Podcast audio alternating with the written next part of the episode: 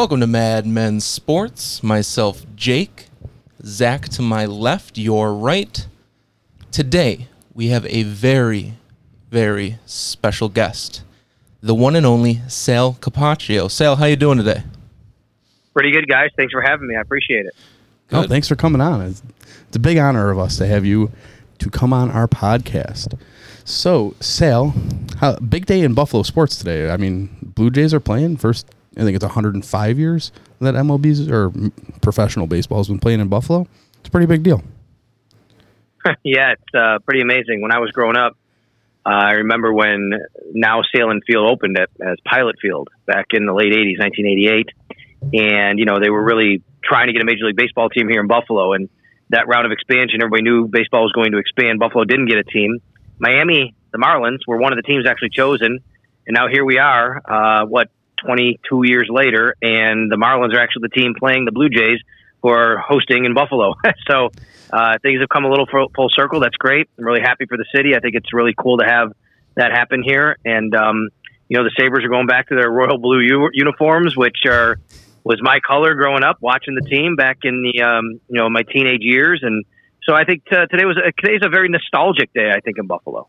It's a great Buffalo day. It, it's one of the best days in a long time that we've had Buffalo going on around. And you know what? The Bills, they're they're doing a little something lately too. They're probably the best that they've been since the early '90s. Would you would you say that? I know it's kind of a broad, well, they're best, but they've they've been pretty good and only getting better. They got yeah. great talent. I think um, I think I'd have to go back to probably you know I think the playoff team that lost before the drought uh, at Tennessee on on the um, controversial call home run throwback. I think that was a very good team. If they win that game I think they had a good enough team to go to the Super Bowl that year. You know, Tennessee wound up going to the Super Bowl, the team that beat the Bills in that game. That was the late 90s. They were a good team.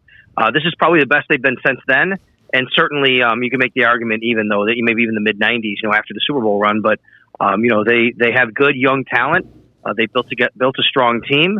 And I think, you know, that uh, they should be they should be in this position for a while. I mean, I think a lot of it's going to hinge on Josh Allen, of course, and his development. But I think that what Brandon Beane and Sean McDermott have built here, that it's going to be sustainable absolutely. And that kind of you know segues into you know the McDermott and Beane. they have built this whole thing pretty much from the ground up. I mean, I remember that day in August where you know everyone's kind of you know starting their day off, and then all of a sudden Sammy Watkins is traded, Ronald Darby's traded. It was really pretty much the beginning of the gutting of the Rex Ryan regime and the start of the McDermott Beane reg- regime. Now I know it's a couple years away still, but do you think that the Pegulas are maybe you know kicking around the idea of an extension of those two? Oh, sure. I mean, you know, I don't, um, I don't exactly know, you know, when their contracts expire specifically, um, but I, I, would think it'd have to be in the mind of them. You know, they don't want to lose them. So, sure, you know, when you see other head coaches and GMs get extended around the league, I think that you're going to think about, you know, your own people at some point anyway. Um, you know, you probably thinking about that no matter what because they made the playoffs and you know two out of the three years together. So sure, I mean we don't know what's on the horizon, but I'm sure that it's on their mind. Absolutely, and especially in a time of complete uncertainty in the world, you know the the Bills kind of.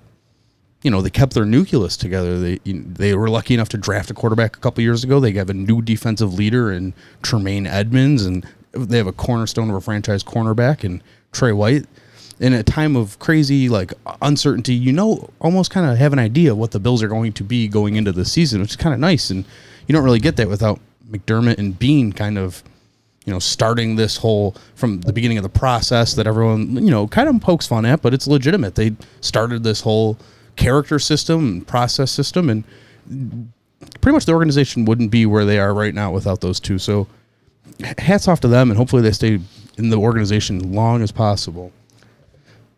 Yeah, I think the word you want here is consistency. I mean, you know, they you know what you're going to get because they've been consistent uh, since the day they walked in the door with their vision and the way they've gone about it. And I think from a week to week basis under Sean McDermott, the Bills are a very consistent football team. Um, you know, they've had a game here or a game there where they haven't been at their best, maybe. Um, you know, and they ha- they haven't been able to really get over the hump of you know being a super offensive juggernaut or anything like that. But I think it, week in, week out, they're prepared, they're ready, and um, you know what they're what you're going to get. Absolutely. Perfect.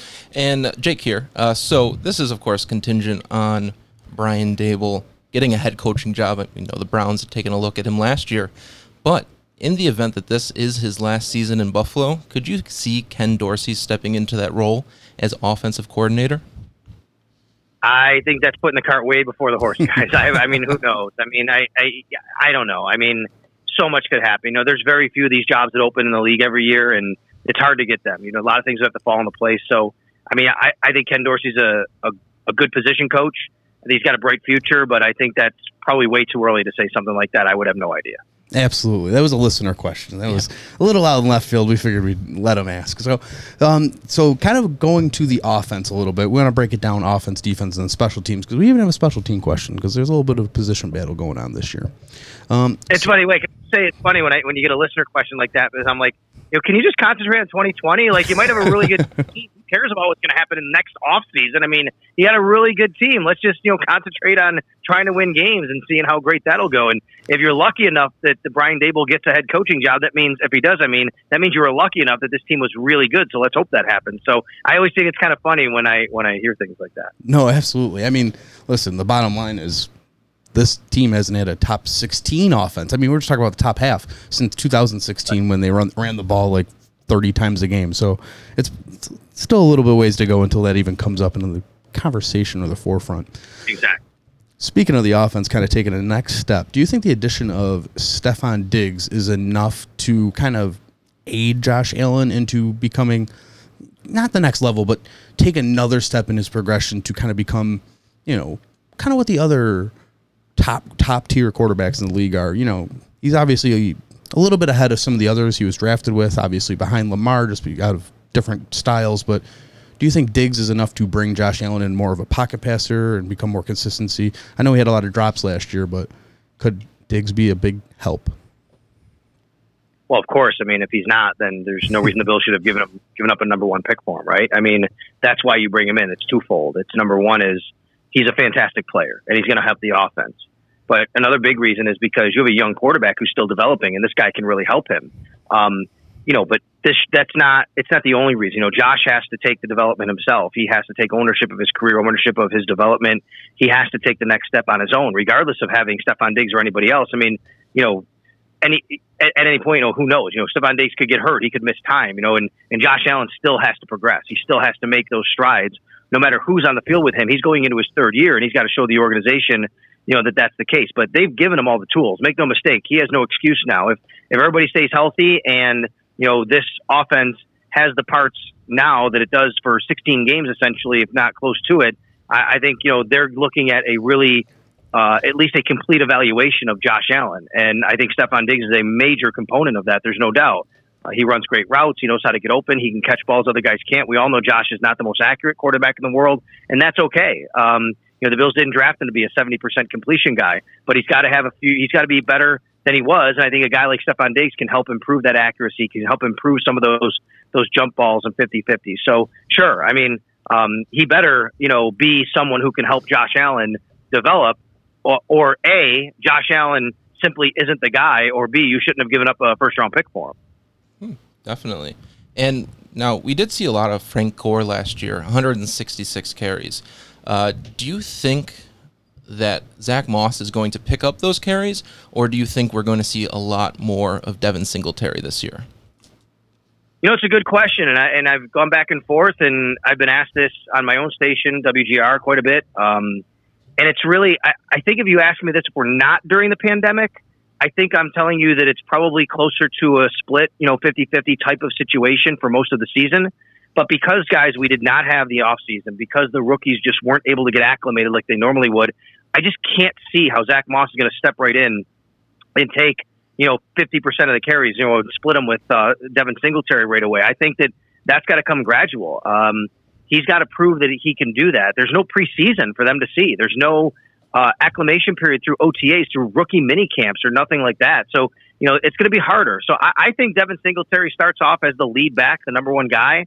As the season goes on, you probably see Zach Moss, you know, sprinkled in there, and then he's going to have to earn it, and he's going to have to prove that, you know, he belongs on the field more and more. So I think that this this is probably a different answer if we're in a different situation than we are now.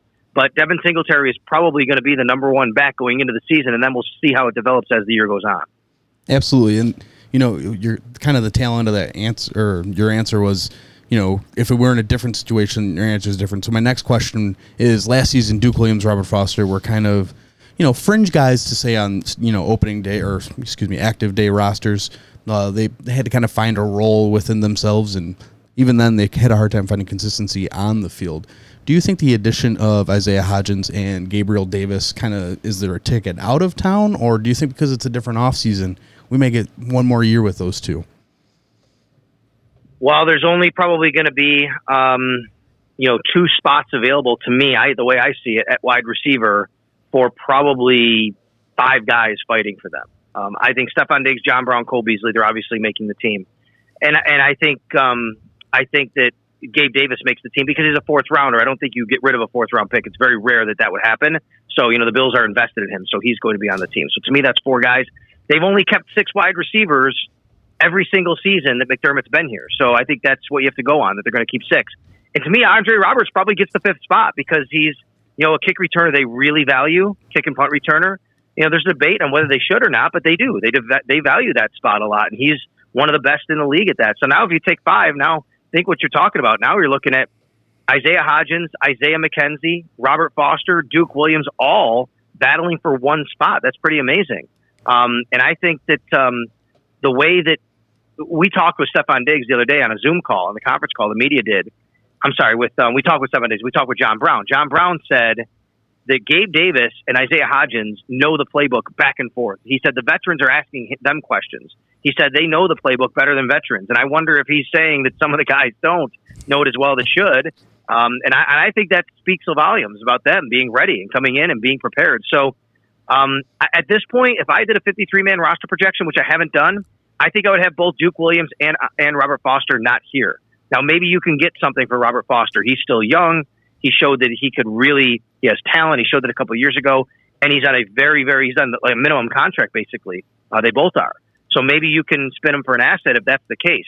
But the other thing I'll always remind everybody is injuries happen during camp and during preseason. We don't have preseason games this year, but you know, we talk a lot about this stuff every year, guys, and then every year there seems to be an injury that pops up that opens the door for someone to make the team and someone else to either go on IR or start start the year on some other sort of list or something like that. So, you know, I, I think that all of that has to shake out. But at this point in time, I, I probably would tell you that I think that Duke Williams and Robert Foster would be on the outside looking in because the Bills have a an investment in the other in the two rookies being draft picks this year. Absolutely, and I know they started, you know, camp already, and it's kind of closed off to the media due to you know health concerns, and I know COVID's, you know, a huge topic that I don't even, I, if you don't mind, I don't want to talk about just because it's just a, a whole bag of worms. But do you think that the Bills and like the whole focus process of how they handle things, do you think that they're using these closed practices, no fans? You know, I, I, I know media media availability is pretty you know slim at the moment. Do you think they're using it as an opportunity to you know preach focus and use it. Do you think they see it as a positive at the time being? I wouldn't say they see it as a positive, but look, mm-hmm. I mean, knowing Sean McDermott the way I do, covering him for three years, I will tell you that um, there are very few teams in this league, if any, that are more equipped to handle a situation like this than the Bills. I think that Sean McDermott is the right coach you want. He does not leave any stone unturned. Um, he is very detail oriented. He plans everything out. He plans for every scenario and situation. And if there isn't one that he planned for, he's darn well going to go back and make sure that he fixes that and he plans for it to make sure that he has it right the next time and, and the next time it comes up. You know, um, it's hard to have, you know, it's hard to do anything secretive necessarily uh, during this. It's a very limited time they have on the field right now. They're still in phase two, is what the, we'll call it here for the, you know, they call it the gradual ramp up period. There was the acclimation period, then the gradual ramp up period. They're still doing that. And no, there has been no media out there other than you know the the team's official you know website and some pictures and things like that. Um, we haven't had official word yet, but I think next week we'll probably I'll probably be out there with other media. It'll be just like camp.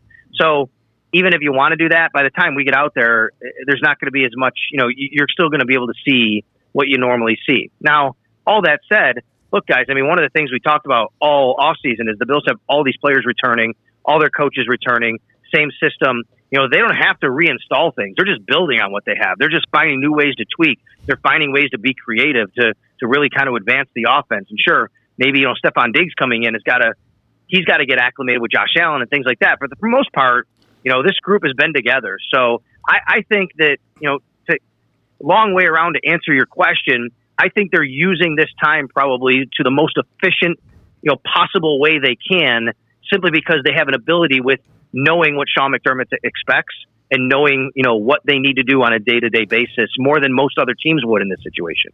Absolutely, that question kind of came to me while I was uh, listening to John Brown on that uh, Zoom video, and he kind of perked up a little bit when he was asked that uh, if Daboll was finding creative ways to get everyone the ball. I was kind of wondering, I wonder if they were working on some trick plays at the moment or anything, you know, some, something they can keep close to the chest come playoffs or during the season. Definitely. Well, you know they do that every year. You, you remember the they threw the pass in, in Thanksgiving. The um, John Brown threw the pass. Mm-hmm. They had the one against uh, the Texans in the playoff game. People forget they actually had one against Miami. John Brown threw it um, back, and T.J. Yeldon was in the end zone. Uh, it was against New England. Actually, it was ripped yeah. out of his hands. That was actually a big, big point of the game. You know, and we've talked with Brian Daboll about those things, and he said this is the time of year you do that. You you find out who can who has different skill sets that maybe you can use at a different point in time. You know, Dion Dawkins has caught a couple touchdown passes the last couple of years, right? I mean, this is the time where all teams around the league are kind of doing that. But I would say with the Bills already knowing a lot of their players and not having to evaluate necessarily taking the time, they can spend an extra minute or two in practice on maybe understanding some of those things and, you know, allowing Brian Daboll to be that creative. Absolutely. Definitely. And we're going to switch over to the defensive side of the ball. Now, Star Lotulelei not playing this year uh, is definitely going to be a kind of a loss for the defense. I know we got a lot of young guys being able to step up, but he wasn't the biggest stat guy other than that one interception against Dallas. But we understood his value. He was a great double team taker uh, and kind of opened up those gaps for the linebackers. Now, do you believe that we have the talent on the roster to kind of fill that role, or do you think we have to look elsewhere?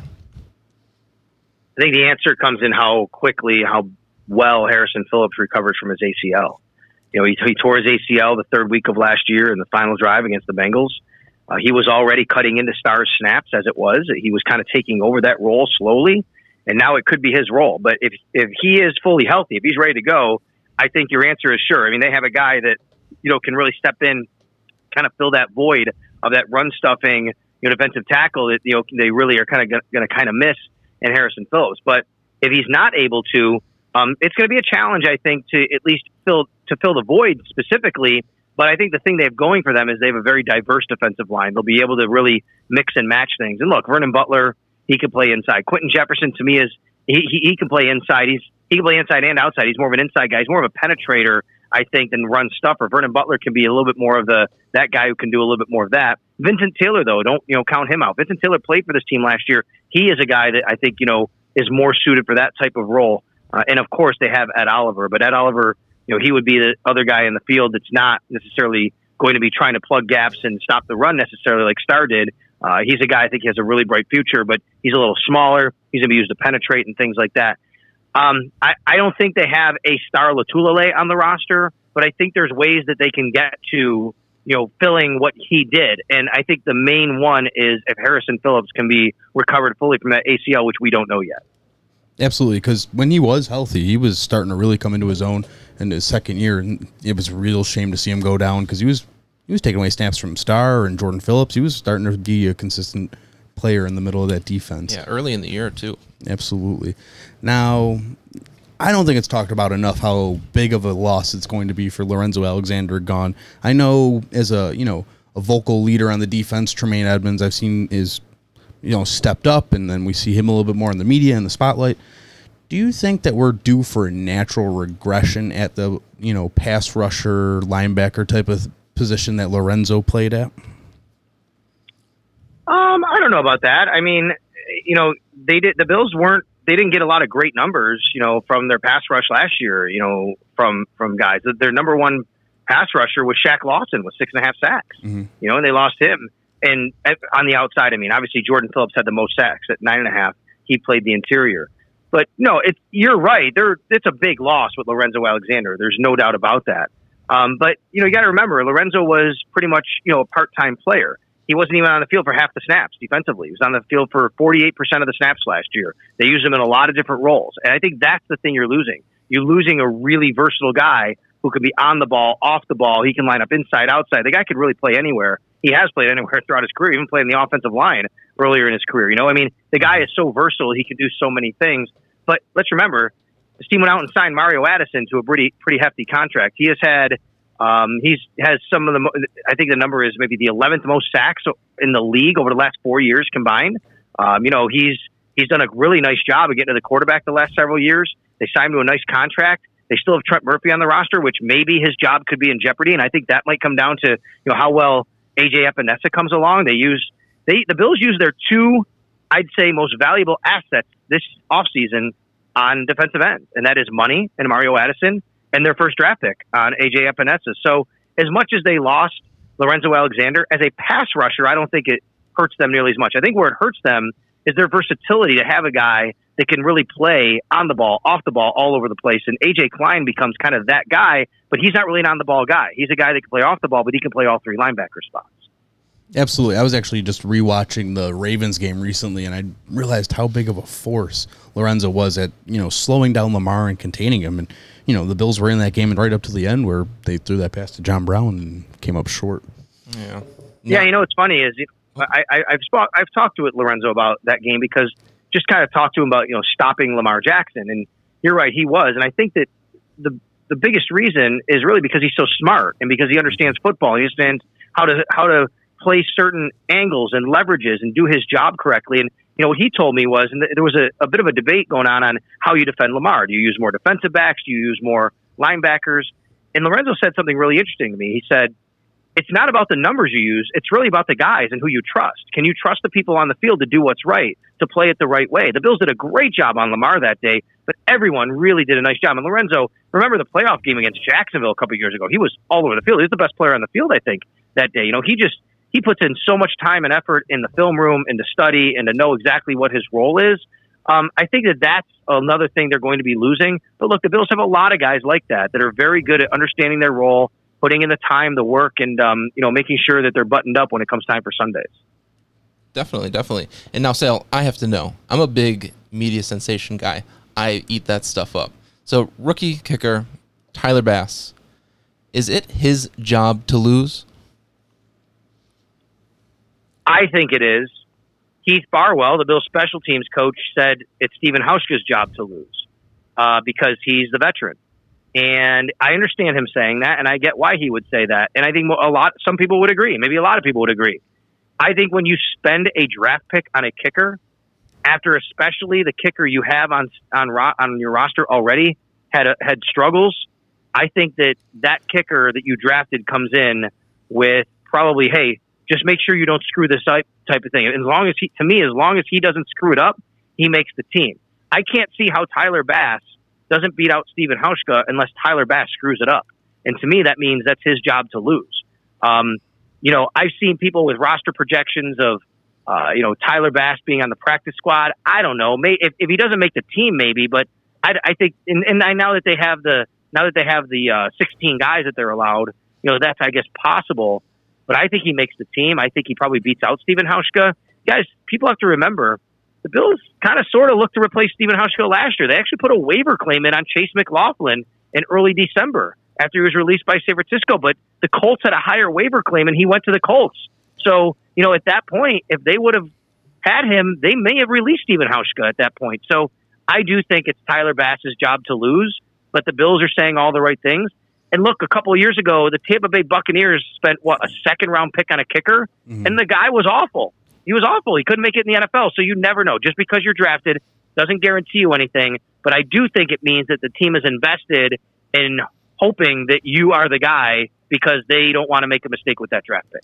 No, definitely. And it was really unfortunate watching Stephen Hauschka last year. We saw him struggle in Cleveland, but then on the flip side, you see him perfect against the Houston Texans. Admit, of course, that's in a dome, but the lights are on. But yeah, it was super disappointing to kind of see him go through those struggles. He, um, you know, he's kind of never been the same since he got hit in the Jets game a couple of years ago. Remember that one? By Uh, the cheap shot that he was Anderson, yeah. Yeah. And you know, a lot of people have pointed that, and it is right. And I'm not going to say that's the reason, but it does seem like you know his struggles kind of started after that. He's he's struggled on the long ball the last year or so when he was really good at that. He the Bills, you know, he was kicking 50 yard plus field goals all over the place in 2017, the year they made the playoffs. He had two of them in Atlanta. That uh, that game they beat the Falcons like a 54 and a 56 maybe. I mean, it was like he was booming them in, in a dome. I know, but um, you know he was struggling with the long ball last year. He doesn't have the strongest leg. He's been he's able to kick um, some longer field goals. But then is really he was missing his accuracy. He was missing some extra points, and then he did have a better second half last year. There's no doubt about he had a better second half last year. But at the end of the day, you know, I think the Bills, um, you know, they're going to try. They're going to do what's best for the organization. As much as Stephen Hauschka has done a nice job for them, he's very well liked by his teammates. Um, Tyler Bass being on this roster in the position that you know being a draft pick actually as a kicker to come in, I think it's going to be tough for him not to be on this team as long as, like I said before, he doesn't screw it up. Absolutely. And Hauschka, you know, all things aside, is the top scorer the last 20 years in Buffalo Bills playoffs. So, you know, we got to give it to him. Two playoff games, and he's been pretty decent there. Um, our next question is um, so the Diggs trade. That was probably like the first time that I've seen the Bills, at least in the last 20 years, have a serious chance to like make a win now move and, you know, not get like second guessed on it, like, whoa, this team's really out of their element. But when they traded their first round pick for Stefon Diggs. It was, I believe, it was Monday or Tuesday in March, and was, the whole world was falling apart. But I was like, wow, the Bills must really think they're going for it right now. And have you been like seeing more of a media attention around the Bills? Have you been, you know, seeing more of a command for yourself, even just to come on shows and like talk about the Bills, see if they're a win now team or not? Have you been seeing any of that out there, or like from the national outside of Western New York? You know, guys, I, I would say that it's just so hard to judge because of the pandemic. And I think mm-hmm. that if we weren't doing what we're doing now and having the quarantine, I probably would. You know, I've seen the uptick the last couple of years actually because you know they did make the playoffs. They do have Josh Allen. They've got they've grown some buzz. Last year, as the season went on, I was doing more media appearances, getting calls from around the country. I've had some of those, you know, this off season. But I mean, you know, it's been tough because people know, like, I mean, heck, to be honest with you, there's some media that were furloughed and weren't even working. They can't even do their own shows and things like that, right? So it's been hard. I do think there's there's more of a buzz certainly about the Bills. I mean, look, they are the Vegas. The, they're the money line favorites right now, the betting favorites in the AFC East this year. They're getting national attention. When you turn every time you turn around, it seems like there's somebody new saying, "Hey, the Bills are going to win the East." There's somebody new saying, "Hey, watch out for the Buffalo Bills. They're going to take the next step." But I also tell you, there are plenty of people who don't believe in the Bills, it really comes down to Josh Allen for them. They like Sean McDermott, they like Brandon Beane. they like you know Stefon Diggs, whatever. But they'll say, there's a, and there's always a but, and that but is followed by the quarterback, Josh Allen, and that's who you know they don't like. So, you know, it's hard for me to judge. Um, you know, I do. I, I think, it's also the new age of media we're in. Like I'm doing this with you guys, and I will tell you, I've been asked to be on several podcasts. You know, people who have their own blogs, their own podcasts. I've done a, quite a few of those, and I think though that that kind of goes along with you know what we're doing right now, which you know people have more time at home. They're trying to create content. They want to talk about things, so you know they're reaching out to people like me or other people in the media to come on and be guests. I think nationally, if if we weren't in the situation we are in, and we had all the OTAs and mini camps, and I was at Rochester in Rochester right now watching the Bills, I think I would have a much better feel for that, and I think we would be getting a lot more of that. But it's very hard right now because people just know th- th- there's no football going on. You can't even knowing if you reach out to Sal Capaccio, like you guys said, I'm not even at practice right now. Nobody really knows what to ask and you know how to frame that stuff. Absolutely, it's it's wild times, but we appreciate you coming on, Sal. It's J- Sal, big get for us. Probably our. I mean, oh, this was this was our bucket list guest. You were a bucket list guest for us since the day we started about three years ago. We were like, oh man, it'd be awesome to one day get Sal Capaccio. We did. No, man, anytime. Don't uh, don't ever re- uh, hesitate to reach out. You know, I I remember starting out in this business, and even before I was, and I was doing some video casting and podcasting and things like that. I was in the business, then I left, and I went got when I got back in, and I will tell you, I would reach out to people and to be on, you know, media members, known media members, and I always remember the people who were really cordial and available, and I always remember the people who weren't and kind of blew me off. So I don't ever want to be the latter. you know what I mean? Absolutely, definitely. Well, thank you for not being the latter, and Sal. Thank you so much for coming on. Sal from WGR 550 in Buffalo. Thank you so much, Sal. We hope to speak to you soon. Uh, stay safe and stay happy. Yeah, you too, guys. Thank you very much for having me. Thanks. Take care, Sal. Okay, you too, guys. Thanks. Thank you. Bye.